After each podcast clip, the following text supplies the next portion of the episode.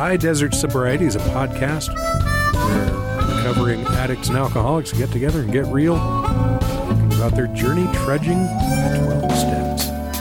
Here's an excerpt, Not Safe for Work, from a recent episode. Did you go to art school? I did when I sobered up. Late 20s, okay. I sobered up when I was 26, and I worked early in my sobriety. I had just some goofy jobs. I did construction in North Beach, California. There was a nightclub that had burned down, and so I got on with the crew that was tearing down the nightclub. And what they did with me was I was on skilled labor. They put me on the roof with a sledgehammer to knock down the roof. And a couple hours into the job, someone figured out, you know, if the roof comes down and he's on top of it, he's going to come down with the roof. So what they did was they tied a rope around my waist, and they tied that to a tree in the adjacent property. So if the roof came down... You were like that song Amos Moses, you know, throw him in the swamp for the alligators and tie a rope around his... Yeah.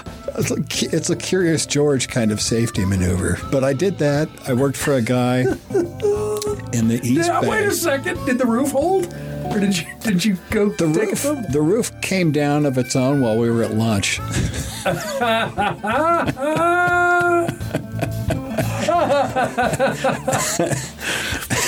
There's more than one way to skin a cat. You know, it's funny. No one has ever asked me what happened to the roof. You're the first person to ask me. So, High Desert Sobriety, a new podcast about recovery and the 12 steps.